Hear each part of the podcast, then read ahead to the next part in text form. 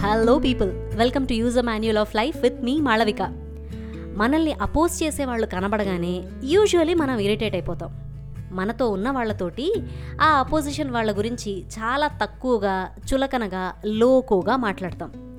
But you know what అలా అంటే మనల్ని మనం తక్కువ చేసుకున్నట్టే. మీకు ఒక ఎగ్జాంపుల్ చెప్తా వినండి.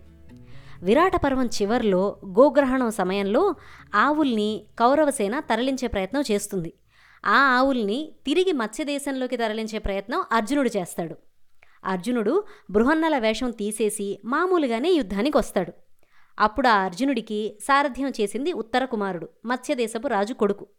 అతనికి ఎదురుగా ఉన్న కౌరవసేనని చూపిస్తూ వాళ్ళ గొప్పతనాన్ని అర్జునుడు ఈ విధంగా చెప్తాడు. భీష్మాచార్యుల గురించి ద్రోణాచార్యుల గురించి మాత్రమే కాదు కర్ణుడి గురించి కూడా చాలా గొప్పగా చెప్తాడు. కర్ణుడిని చూపించి చూసావా అతనే అంగదేశపు రాజు.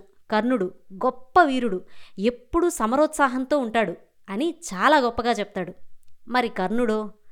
కనపడ్డ ప్రతిసారి అర్జునుడు నా ముందు ఎందుకు మెనికిరాడు నేను అర్జున్ని ఈజీగా కొట్టేస్తాను అంటూ ప్రగల్భాలు చెప్తూనే ఉంటాడు.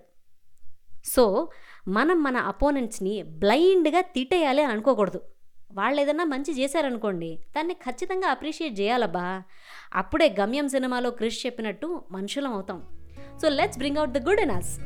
On that note let's meet in the next episode If you like this episode, then don't forget to follow the show on your favorite podcast app and see you on the next episode.